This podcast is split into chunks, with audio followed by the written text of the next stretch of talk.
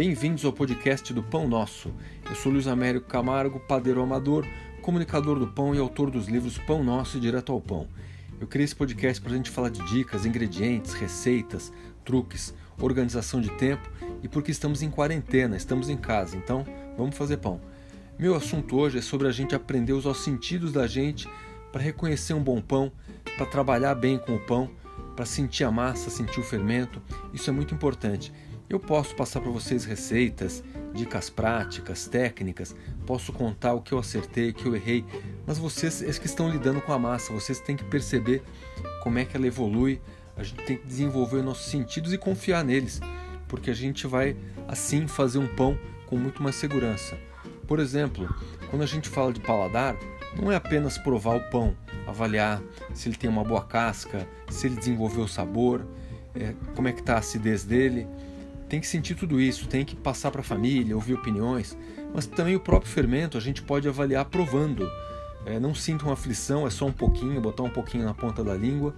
É, você pode pegar, por exemplo, se você estiver fazendo a minha receita, você vai pegar um pedaço do fermento, alimentar com o dobro de água, o triplo de farinha, pega essa massa no momento e vê que você vai sentir mais gosto de farinha com talvez uma acidez muito distante e espere algumas horas e vá provando, tipo 6 horas, 8 horas depois, você já vai ver como tem uma acidez desenvolvida, porque o fermento produz ácidos, né? E inclusive é interessante porque se você provar um fermento muito evoluído, depois de 12 horas, 14 horas, você vai ver que nível alto de acidez você vai ter. E talvez o fermento esteja passado do ponto de usar. Ele criou tanta acidez, ele cresceu tanto que ele já não está com a mesma força, ele está em declínio. O pH do fermento natural é mesmo ácido, então 3, entre 3 e 4%. Então todo mundo me fala assim, todo mundo não, algumas pessoas, pô Luiz, eu misturei, mas ficou azedo. Sim, que bom, é assim mesmo. Então reconheça um fermento também pelo, pelo teor de acidez.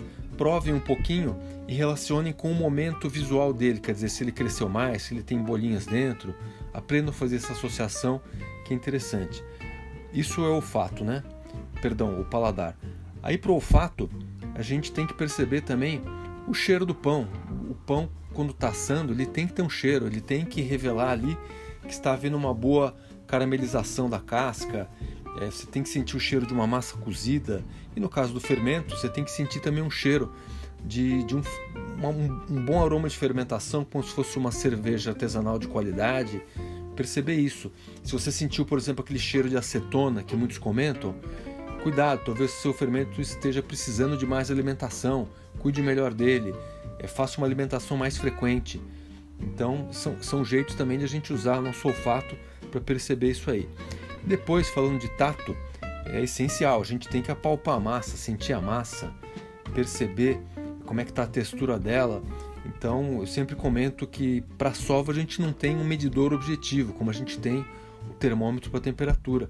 Então, a gente vai apalpando a massa, a gente vai vendo se a, a, a massa, depois de um certo tempo de trabalho, se ela está menos úmida, se ela está menos pegajosa. A gente vê a pressão, você pega o um pedaço da massa, aperta de um lado, aperta de outro. Tem que ter uma pressão igual, não pode estar um lado duro, um lado mole. A gente tem que ver a textura, não pode estar esfarelando, tem que ter liga. Então a gente vai aprendendo a sentir a massa, né?